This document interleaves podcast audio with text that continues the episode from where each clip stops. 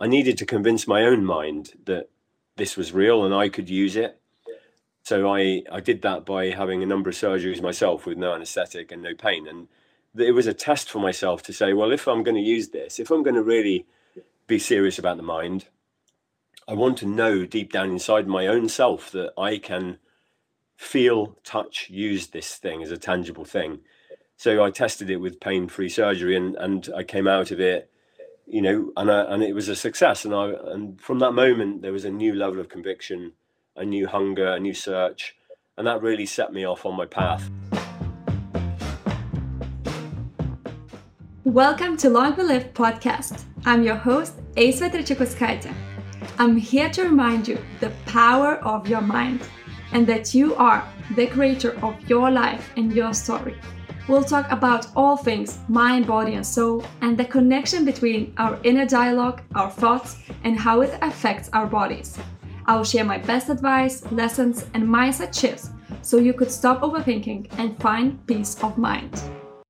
In today's conversation, I talk with a very interesting guest high performance coach Lee Evans. He empowers individuals to bring their 10 years vision to life to today. He works with military teams, pro athletes, and business leaders to help them get the energy back. And that's the topic me and Lee discuss today how you can take care responsibility of your energy and maintain high energy levels throughout the day. When he was a child, his father left before he was born, and his mom struggled with mental illness and took her own life when she was 15. When he was 16, he joined army and build there a successful career. And after that, he spent a decade as a hypnotherapist before he became a high performance coach. So he has a lot of insights that he shares on this podcast with you guys today. This conversation has plenty of good information, so be ready to take notes and let's jump into the conversation. Hey Lee, happy to connect with you. Hey, Ace, how do I say your name? Ace? It's Acever. Acever, love it. Happy days, thank you. Happy to connect with you too. happy to have you here. So, first and foremost, the thing that I'm most interested to talk with you about today is energy. And I think it's the most important thing for leaders and I want to ask you, how is your energy today? My energy is charged like it always is because I kind of take it very seriously. And um, yeah, I'm, I'm on a scale of one to 10, I'm probably a nine. Oh, that's amazing. Could yeah. you tell me more? How do you take care of your energy? Well, before I do, how's yours? Mine is great. I had a good. very good and long sleep, and that's, I think, the first thing that starts my day very on a good feet. And yeah, then I feel ready. Happy days, happy days. Well, I think in answer to the question, I think you have to, like you are, take responsibility for your own energy is the first uh, decision you have to make for yourself, really, because you know otherwise you're kind of leaving it to chance, you know, and, and you're just letting the world control your energy and, and make you more reactive. Um, and really, energy is about you know your your physical, mental, emotional, spiritual fuel. You know the the way you experience life. So I take responsibility for it, and that means by building the right habits, building the right practices uh, into my life in the way I live so that I can feel that high energy, you know, on purpose rather than by accident. It sounds like there are a lot of fields that you need to take care of physical, emotional, spiritual. How do you do that on your daily basis? Yeah, okay.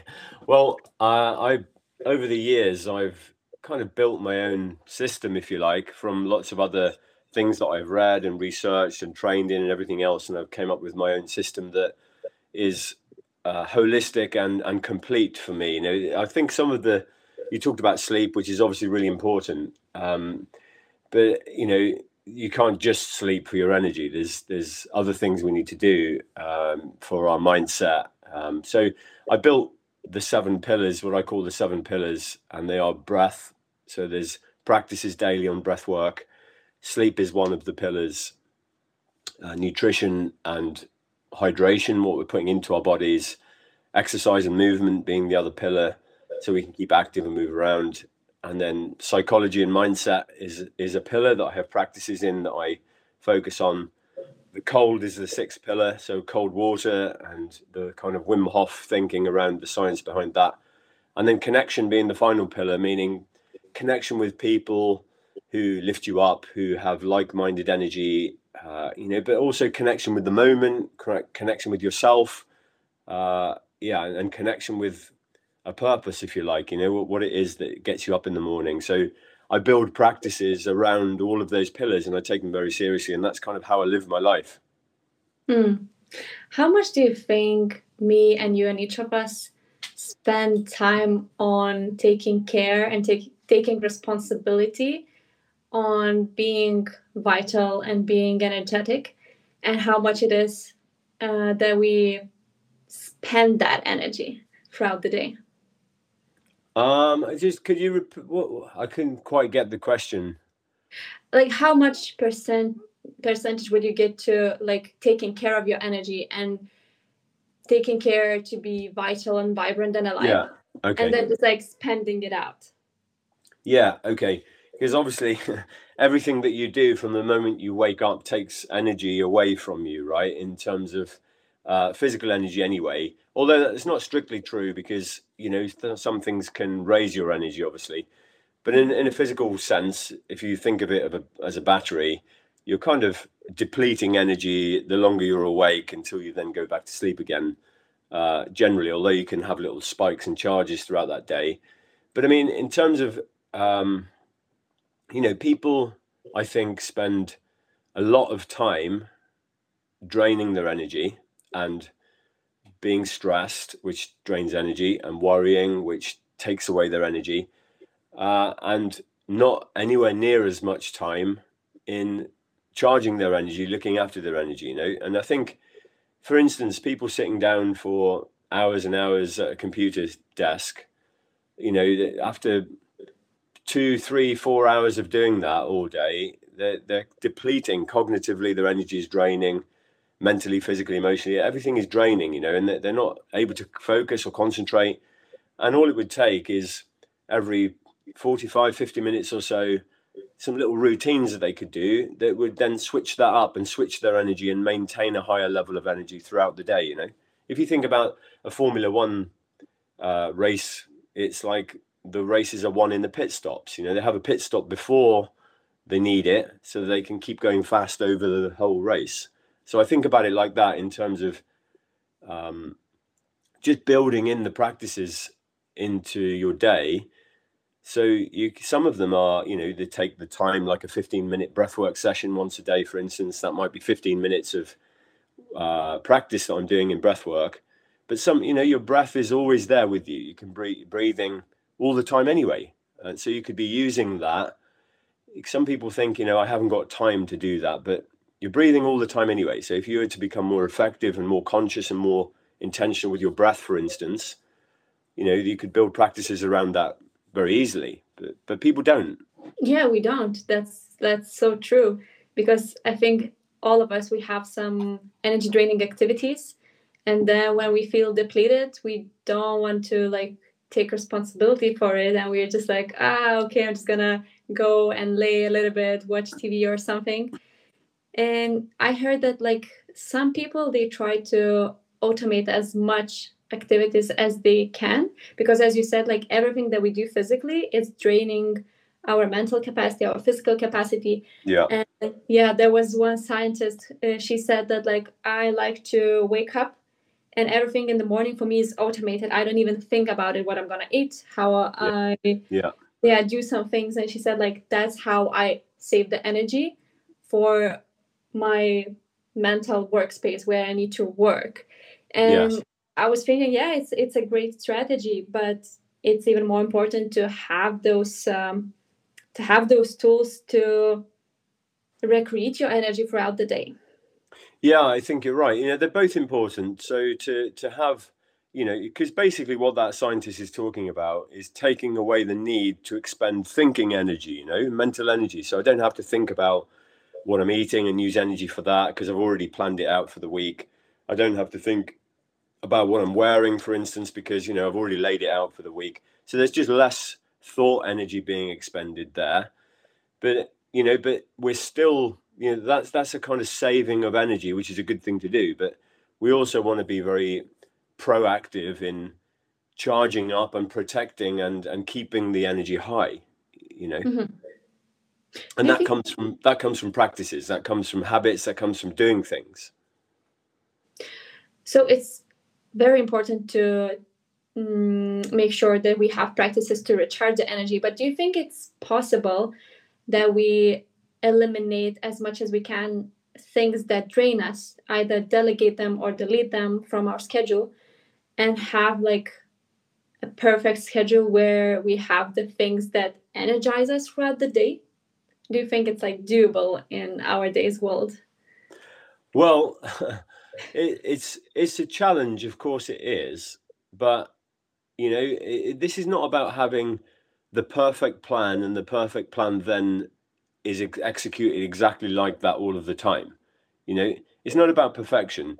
It's about having the intention to set these things and having the habits so we protect the uh, the time and the energy. And if something does take that us off track for some reason, we have the psychological tools and discipline to get back on track very quickly and then reprioritize, refocus, reset our intention and you know move something forward.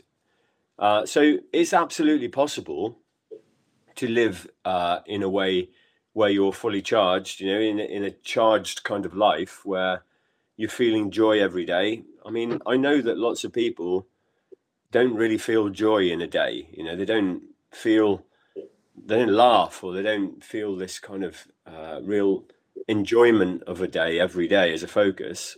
Um, but it's of course it's possible to live like that if we learn to set our mind and we learn to become aware of ourselves and aware of what I'm doing in a moment. You know, aware of if I'm just reacting to everybody else's priorities and bending all my own priorities all the time, then you know there's something i can do to take responsibility for that so it's it's not about perfection but it's about striving for better you know and and and trying hard with that and if it if it falls over i go again. You know you get back up you go again. And over time you can absolutely build a very solid infrastructure that you're very aware of these practices all of the time. So you just you know you can delve into things quickly and and just maintain your charge you know?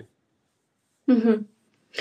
you work with uh, athletes and business owners and they have a lot of things on their plate. And as you said each and all of us we strive to be better and what do you think is the main cause that we fail and we like build the structure and we want to change yeah but yeah. Yeah, I think there's a number of reasons why. Uh, one of the most common ones is distraction.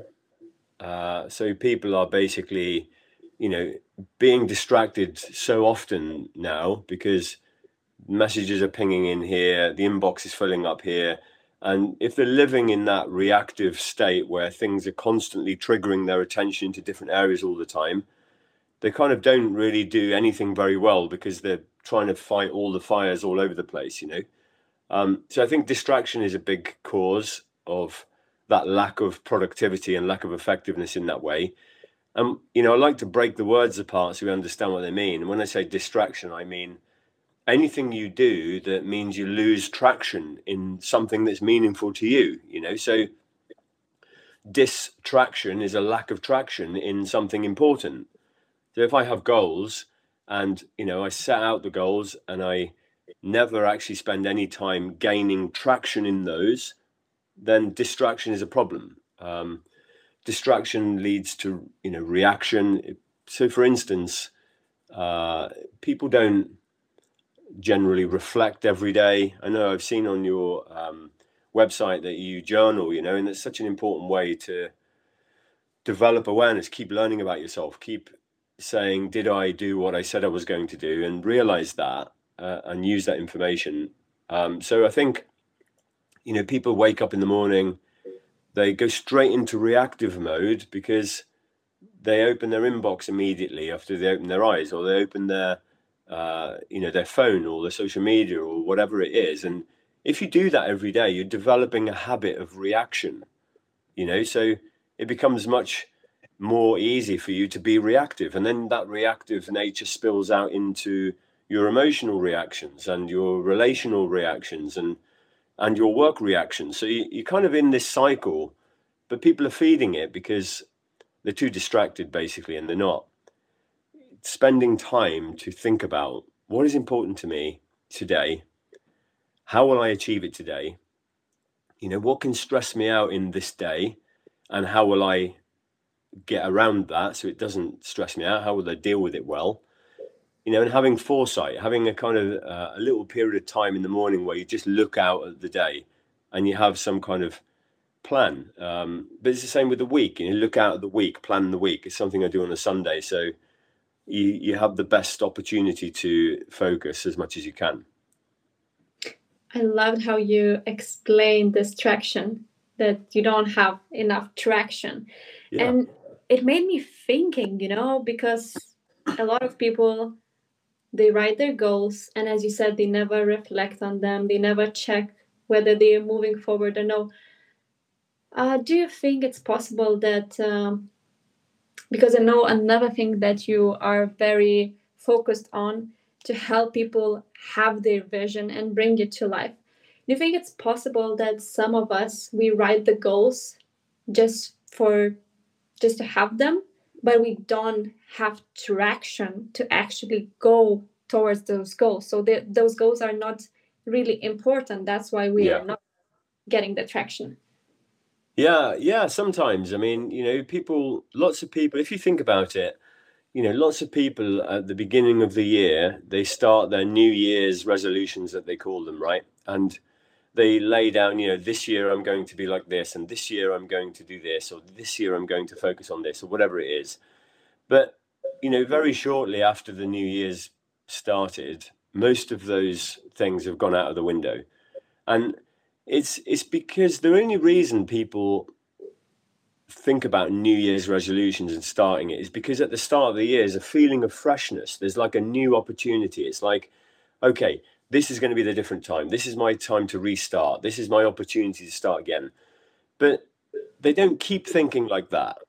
They don't keep touching that goal. They don't keep reading it. They don't keep looking at it. They don't keep trying because they get distracted or they react to other things or, you know, they, they don't believe in themselves or like you said, sometimes maybe their goals are not even their goals. They're some people set goals because they think it's what they should be doing, you know, or what other people expect them to do. So they then spend a huge amount of time and energy trying to achieve something that their passion isn't really there and they fail at and then feel bad about themselves and kind of build this story up about how rubbish they are, you know, or how useless they are, which isn't true at all because they're, they're trying to do something that isn't even lighting them up in any way. It's not even their goal, you know.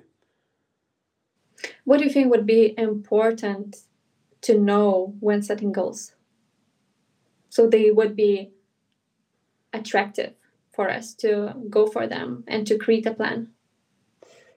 Yeah, I think, I mean, you know, first of all, I mean, it's a big question, really, but I think a goal has got to be something that is important to you, like you say, uh, and you have to understand, firstly, what what is it I want to achieve, you know, but more than that is why do you want to achieve it? You know, underneath any kind of motivation is a motive, right? If you break the word apart, motive, motivation is motive in action, right? Motivation. It comes from a reason. So people are always talking about the why, you know, and it's really important to ask yourself, why do I want to achieve this goal? And just asking that question, you know, if you face a blank and you're like, you don't know why you want to achieve this goal, then maybe that isn't the goal. You know, maybe it's worth thinking about something else.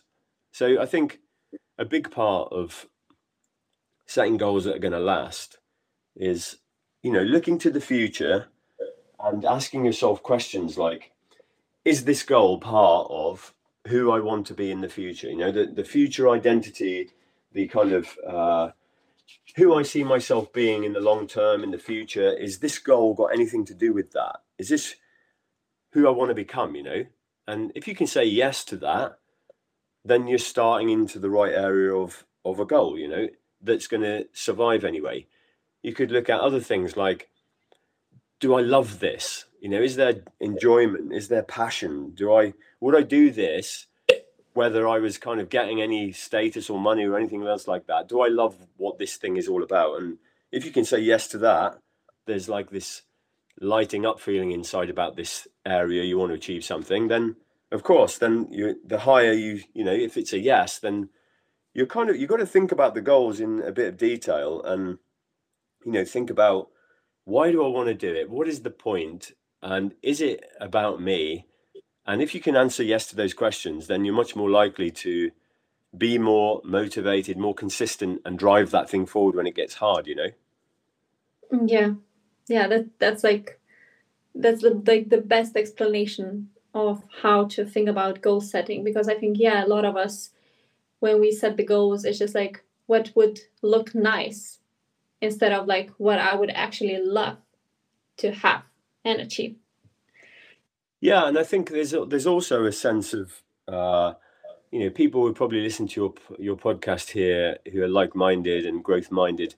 They want to contribute to the to something important, you know. So there's another part of a goal is I ask myself, does it does it contribute meaningfully to something that I care about in the world? You know, is it what's the difference is going to be made if I achieve this goal for others? Is there some impact? Is there some positive outcome here that isn't just about me, that's about service and you know, because then I feel proud of my efforts. I feel like I'm making a difference. My life matters. There's some meaning here, you know, and that's an important part of of um, thinking about your goals, you know, and, and why you want to have them. And that's even before that's even before we get to then, you know, actually having the focus and the concentration skills and practices to actually move them forward, which is hard sometimes, you know, with everything coming at you. Have you been always this structured and analytical since the beginning? How did your childhood look like? Yeah, uh, that's a that's a great question, and no, I haven't. Is the is the short answer? I haven't always been like this. No, this is something I've learned over you know probably the last fifteen years of my life now has been very serious about development, understanding the mind. I know having looked at some of your um, stuff on LinkedIn that the mind is a big uh, interest of yours, and I had one of those kind of openings of the mind about in about 2009 um, but I started as a young boy in a little village called Wales in in, um, in the United Kingdom, uh, and not many prospects. Didn't do very well at school, and uh, not much going on really. And I I lost my mother when I was fifteen, um, and she took her own life, which is a big you know that was a big shift inside myself, uh, which basically made me think, what do I want to do? Because um, there was nothing going on in the little village, so I joined the British military uh, at 16 years old. And I stayed in the military for 24 and a half years in the end. Uh, and it taught me a huge amount, you know, about people and about leadership, and it built confidence in me. But it also gave me lots of opportunities to discover people development. Um, so I found coaching when I was in the military in about 2008. Um, and I just found this I was talking just now about this intrinsic value, this what lights you up kind of thing. I found that moment when I was doing some coaching with somebody after I'd done a course, and and you know the penny dropped in somebody's mind, and the the realization was there that they could do something different, and I loved it, and I I was like, oh my god, I love that feeling, you know, of of of progress, of somebody moving forward because of me, or somebody seeing something differently because of me, and so from that day, I kind of what I've always done with trying to find what is my goal is if I find something I love, I just run towards that thing more. So I didn't know how it would pan out, but I knew I loved that feeling. So I started to do more in personal development and coaching. And eventually I discovered a guy in London called Dr. John Butler, who uh, is a hypnotherapist. And I went and trained with him. And the reason I did is because I'd gone through lots of NLP courses and lots of other kind of courses, and I just found I didn't find the depth I was after. I was I was searching for something that was going to give me more of this feeling of real progress, and and the mind was this powerful thing. Uh, and Dr. John Butler was taking people into surgery with no anesthetic and no pain and no, you know, drugs or anything. And I was like, okay, that's really interesting to me. I really want to understand what how he's doing that. You know, what is that? Um, so I went and trained with him for a year.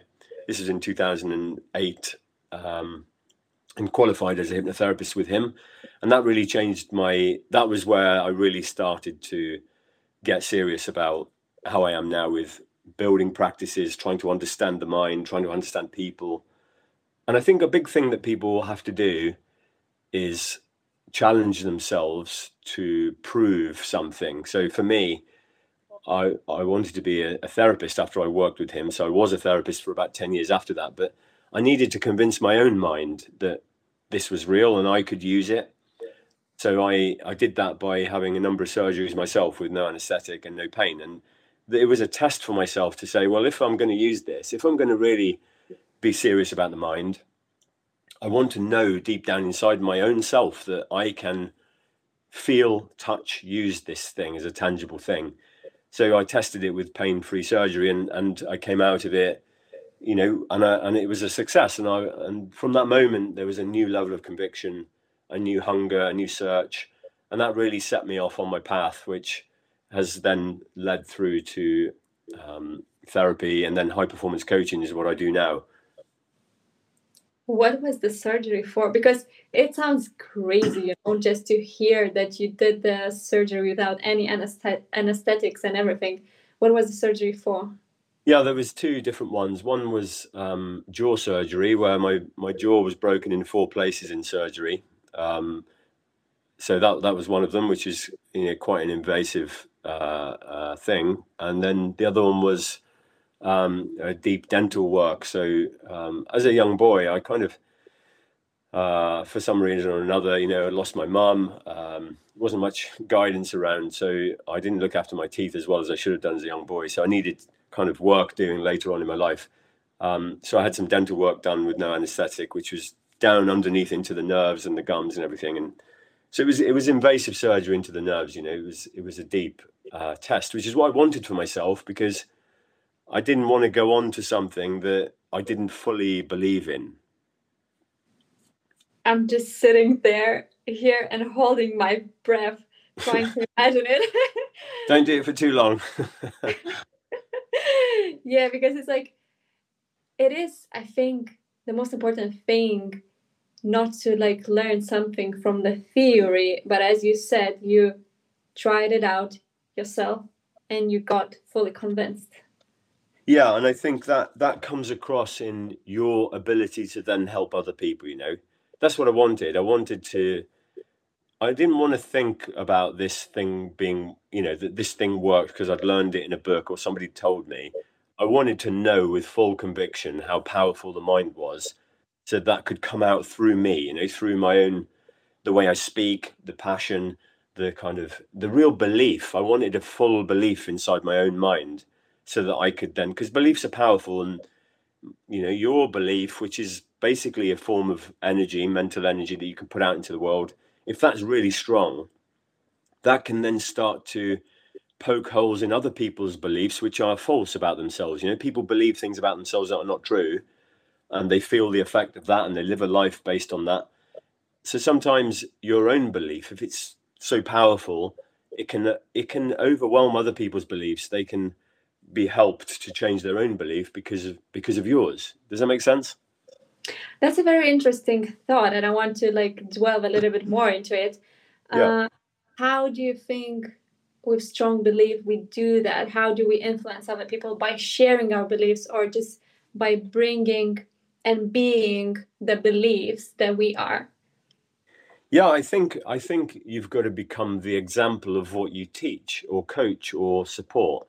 You know, there's so many people out there. I think, you know, there's so many people out there who maybe they're a coach or maybe they're, uh, um, you know, helping in some other way. Maybe they're a therapist or maybe they're something else. And they they don't live that themselves fully, you know? And that in itself takes away their power to help others. And mm. they don't necessarily realize that. But there is something very powerful about somebody and it comes back to the topic of the conversation you wanted to talk about about here, which is their energy, right? It comes through in the way they move. It comes through in their eye contact. It comes through in the, their their voice, the tone of their voice, their the the passion that they bring. That belief comes out through them when they get lit up in and they get into flow and they do their work. If they have strong conviction and they know beyond any shadow of a doubt that this person can change even though that person on the other side doesn't know they can change and doesn't believe they can change, it doesn't make any difference because I already know they can. So that is a powerful level of belief. Does it make sense? Yeah, I love it. I love it. I absolutely love it because I'm convinced that even like the best coaches, like I discussed it and I experienced it myself. And I think this is what I'm hearing from you as well that if you truly want to teach something, life will give you lessons so you can like integrate the work and then explain it from your own experience. Yeah, I think it's a really great way to to uh, to say it, you know. I think we have to but but to, to learn those lessons you have to be developing your own awareness you have to be aware of yourself you have to be you, you can't just you know awareness is not something that you just have it's something you must seek. We must seek clarity and seek more awareness on a daily basis. You know, and, and I do that through reflecting. It's every single night. I'm asking questions. What did I? What relationships did I invest in today? Because ultimately, relationships are what make us happy, right? So, what relationship did I invest in today? So I'm always checking on myself. You know, how did I treat myself today? How did I speak to myself today? I'm always asking myself what I learned about myself today. And I'm transferring the learning to the next day. So there's a deepening of awareness every time you ask yourself searching questions, which is what a really great coach will do is ask searching questions, you know, very targeted, powerful questions that make the other person think, that make the other person question what they're thinking. You're going, oh, hold on, is what I'm thinking true? Because when you can start to poke holes in somebody else's thinking and offer them a new way of thinking, then they can start changing because ultimately, whatever you spend time and energy in thinking is driving the way you feel. And your feelings, that emotional mood, that energy that you have, is basically influencing most of what people do and their actions in life. And when they keep doing that every day, it's influencing who they're becoming. So this belief they have deep inside themselves sometimes, they don't even know what it is, is driving who they're becoming every day at a subconscious level without them even realizing. Yeah. It seems that you do a lot of journaling yourself as well. You said that you plan your day in advance, sorry, your week in advance, yeah. and that you you do this every evening reflection.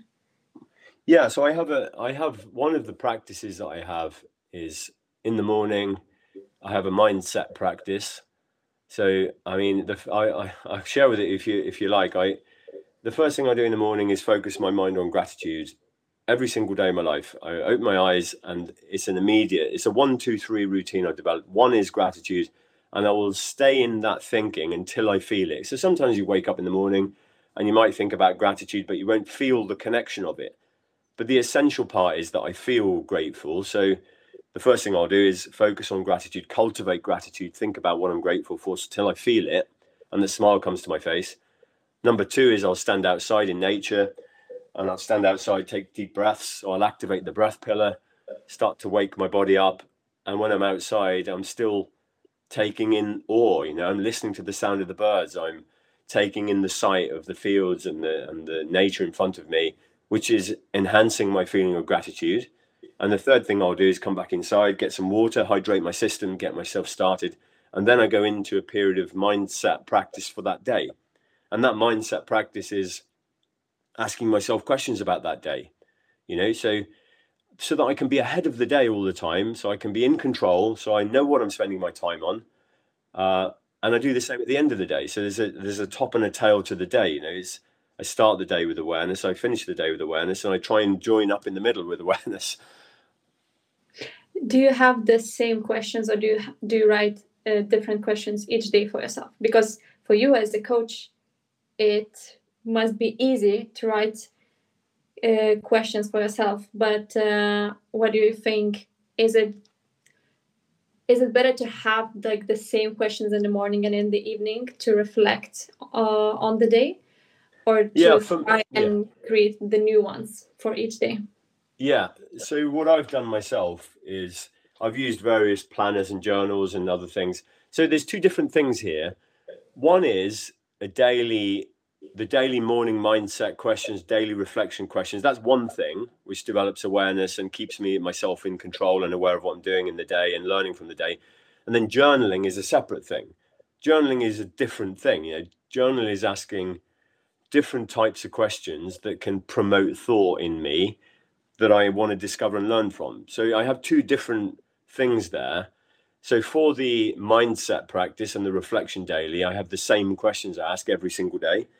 And to the point where my whole system, the high performance, the seven pillars I have, I created my own planner. It's called the High Performance Growth Planner. People can buy it on the internet, but it's how I live.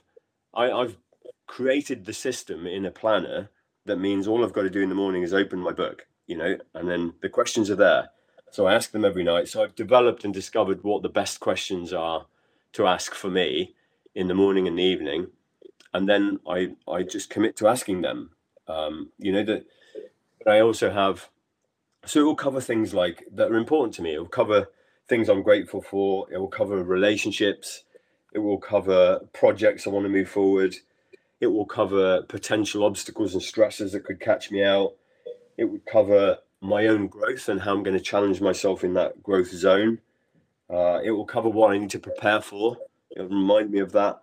And it will basically ask me how I'm going to enjoy this day. So that's more or less the gist of the morning questions I ask every day. And they're the same every day because it's what I want to be focusing on every day. And then I have this a different set of reflection questions, but they're the same reflection questions I ask every night.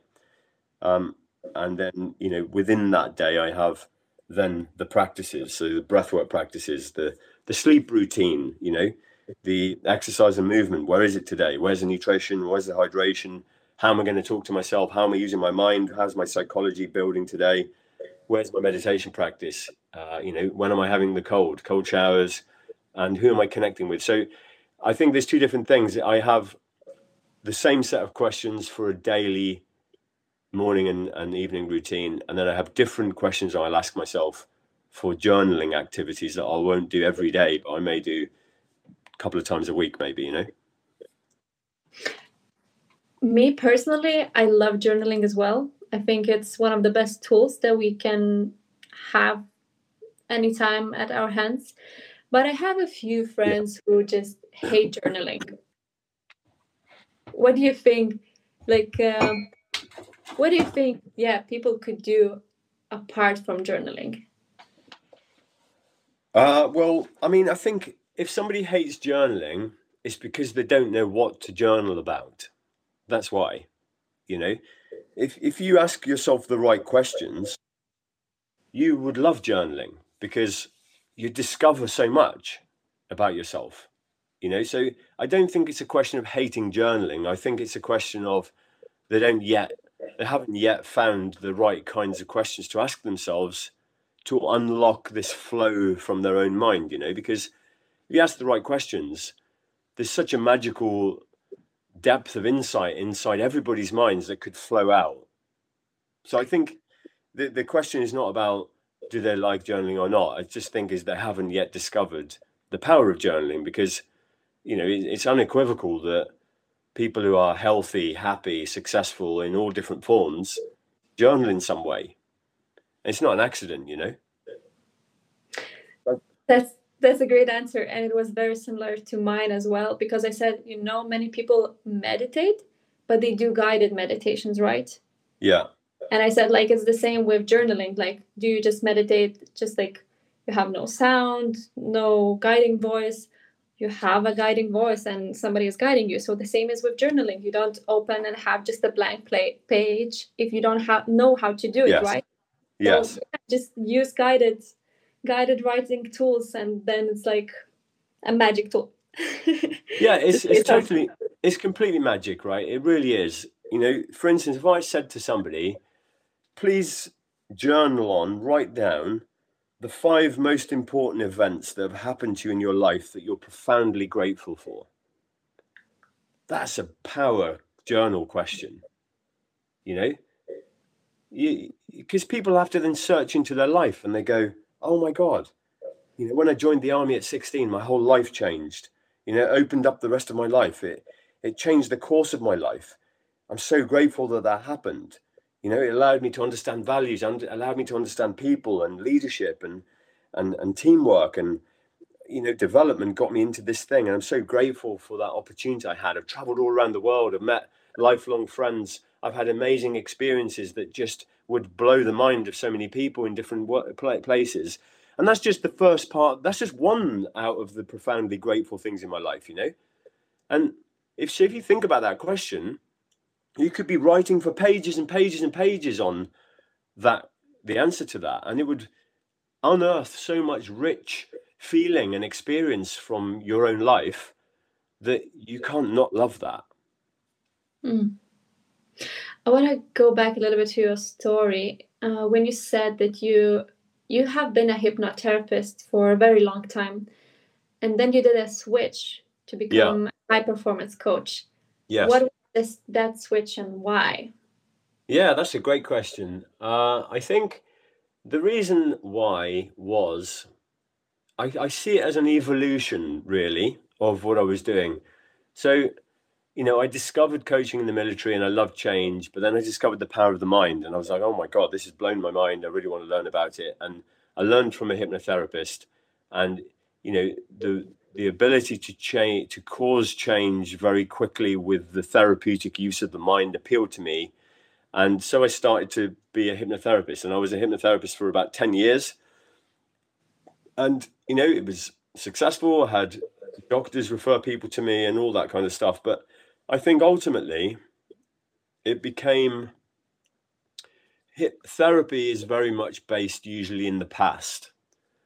And I realized that I didn't want to keep living in people's past, although my sole objective in therapy was to bring them to now so that they could go to the future. But I kind of found that a it was a lonely job being a therapist because it was just me and people's problems, and then people would go away, hopefully feeling better in some way. Then the next person would come in with you know, and some of the problems you face as a therapist are very very serious, very traumatic. You know, things like sexual abuse as children and and rapes and the kind of bombings and and there's so many horrible things that you have to then open up and unpack with people um, and and it's all rooted in trying to get somebody to come here now from the past, and you have to untangle this past.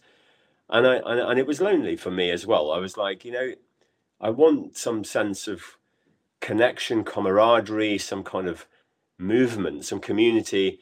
Um, and I also want to be focused on the future quicker because in therapy, you spend a lot of time in the past getting them to now, and then hopefully you can start moving them forward. And I wanted to spend more time starting now and going forward you know I'm like where do people want to go? Where's the growth? Where do you want to how do you want to light your life up you know? So i naturally then evolved into coaching because um, a number of athletes came to me at different points as when i was a therapist to learn about visualization and, and self-hypnosis practices for their performance.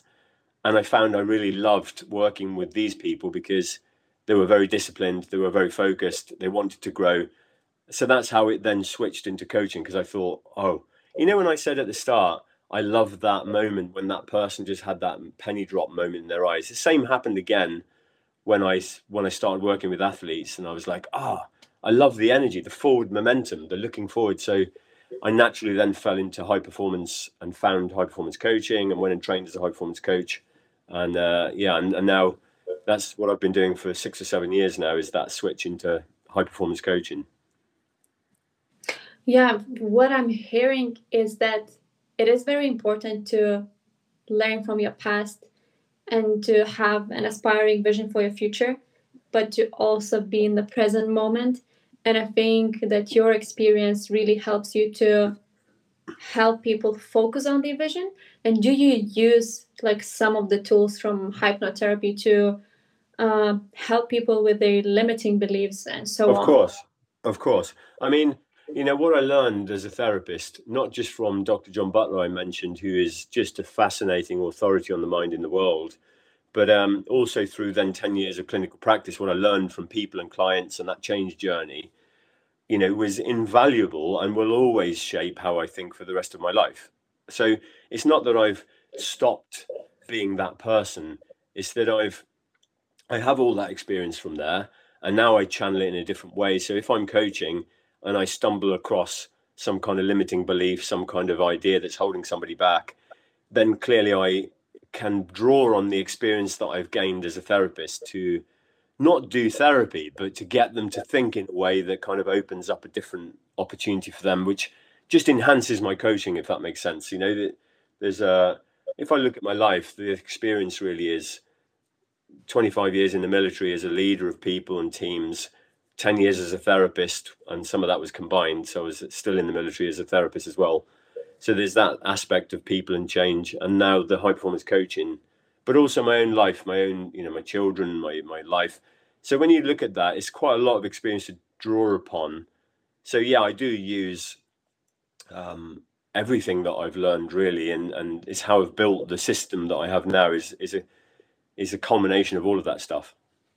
It sounds very powerful because I think many people can have amazing goals, but the thing that was very surprising for me to discover that I can be scared of my own success, for example, just because I yeah. have limiting belief. And I was like, oh, that's very interesting to look into it, you know? Yeah, yeah, definitely. I mean, I think, you know, just deciding that you want to grow, you want to develop, you want to learn about yourself. You want to become aware of yourself. You want to feel more joy in the day. You want to feel more presence in the day. You want to feel more connection. You want to feel more of the day is an important decision for people, you know. I think if they can get to that place where they think, where they realize actually, even if I don't believe I can achieve that, that doesn't actually mean it's true. That's interesting, right? even if I believe that I can't achieve that thing, that doesn't mean it's true. Yeah. And that, that's a really powerful understanding for somebody to have to go, oh, okay, so I feel like this because I believe I'm a bit rubbish at this.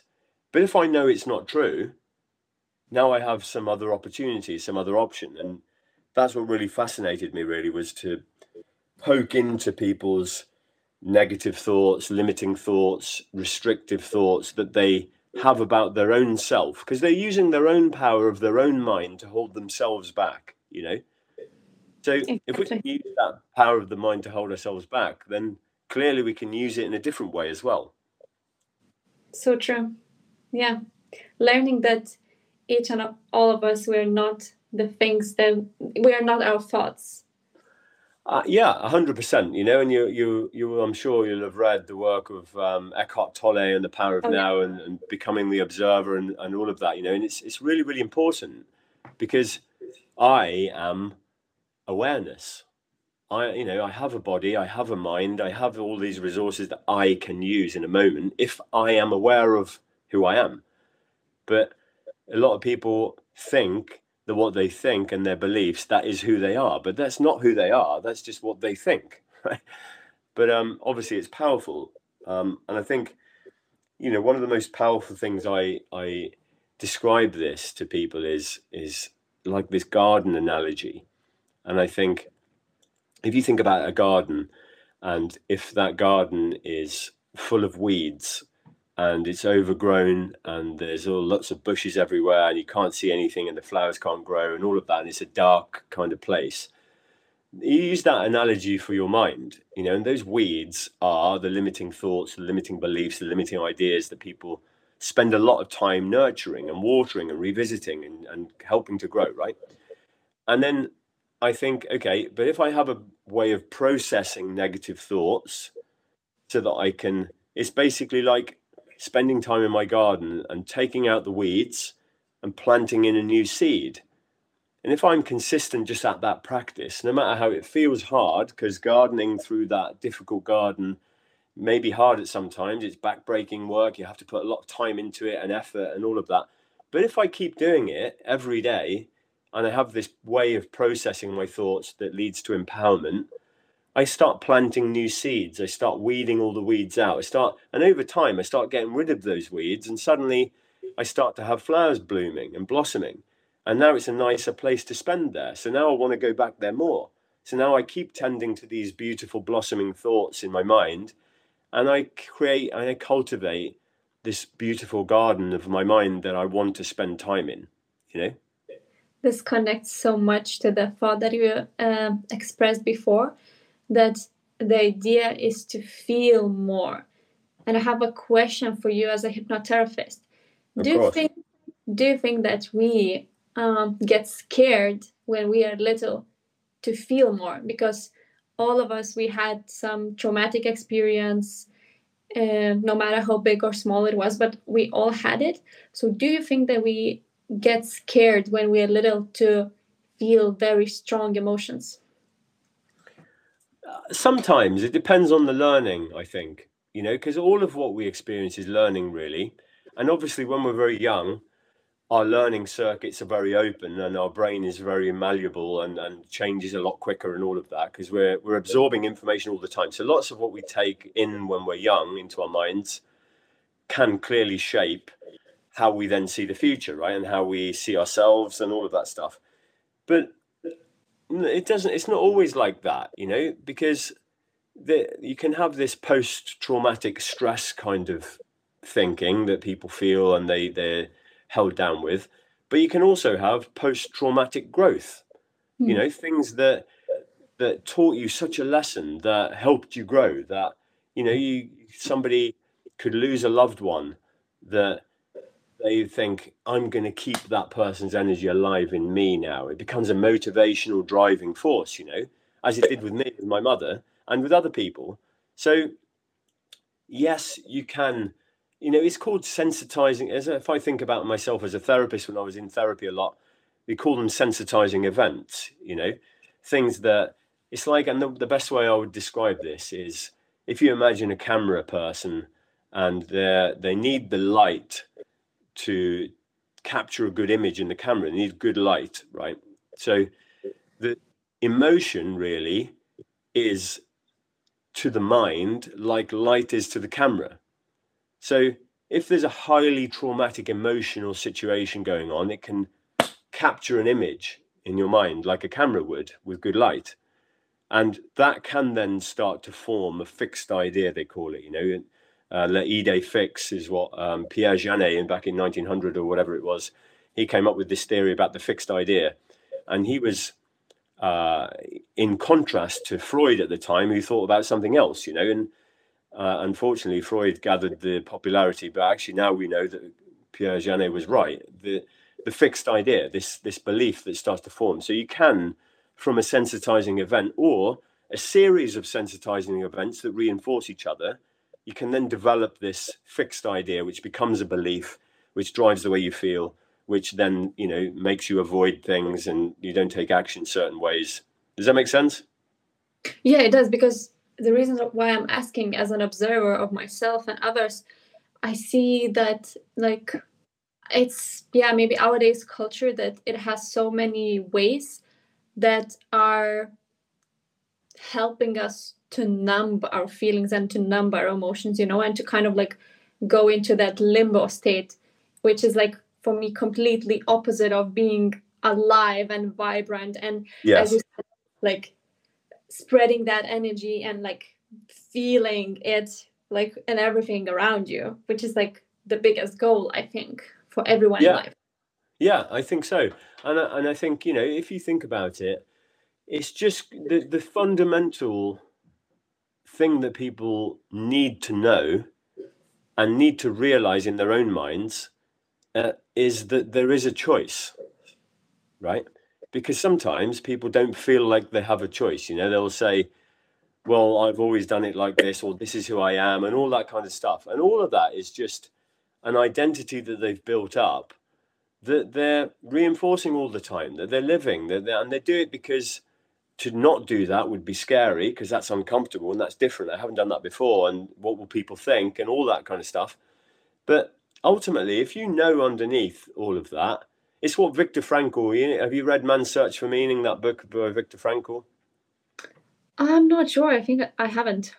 It's a fundamentally powerful book. I would really encourage you to read it. Um, it's called Man's Search for Meaning by Viktor Frankl. But basically, the, the what, what Viktor Frankl did was uh, in the prisoner of war camps back in the war, he observed uh, how prisoners were behaving and why were some prisoners in these terrible conditions, in the worst kind of conditions you could ever imagine in the world, why were they choosing to whistle and smile and, and be kind to each other and, and express joy and share? And he discovered that it was because they realized that nobody could take away the last of the human freedoms, which is the ability to choose your own attitude. And it's a really powerful lesson that we learned from that book and that experience, which, if you realize nobody in the world can take away, no matter what's happened to you, no matter what people have told you, no matter what you've experienced, you still have a choice to think in a certain way. And if you can accept that as a truth, then why can't you develop new learning then? Because all you've done is learn anyway. All you've done is learn to be a certain way, learn to be anxious, learn to be, this is how I should act. Learn, it's all learning, right? And if we know we've got a choice to choose our own attitude, no matter how it feels, this is a difference. We can do things despite the way it feels I can go out into the garden and I can weed that garden for hours, despite the way it feels. It feels really hard and tiring and difficult. And am I ever going to get to the end and all of that? But I still have a choice to go out there despite the way it feels. And if I realize that last of the human freedoms and nobody can take away from me, then I can change. Yeah. And it's also about unlearning things as well. Yeah what you learn through experience, you unlearn through experience, right? And I say often to people, you can't unknow what you've just known. So if I'm in coaching with somebody and they have a breakthrough, you know, sometimes I have this real big breakthrough. I'm like, you can't unknow that ever. You can't ever unknow that now. And I make sure I reinforce that idea with them, you know? Yeah. Lee, it was the greatest energy having you on the podcast. I'm so glad that we did it let uh, my listeners know where they can find you. Thank you. It's been really, really lovely to connect with you, and I hope it's the first of many connections in the future. Um, yeah, they can find me at um, highperformancegrowth.com is my website, www.highperformancegrowth.com. Uh, and if somebody, I don't know when this podcast goes out, but this Friday at two o'clock British summertime, I'm uh, running a free webinar for people to come into this energy. So, but they run every month, but that's where they can find me, highperformancegrowth.com. That's great. Thank you. Thanks for your time. I really appreciate it.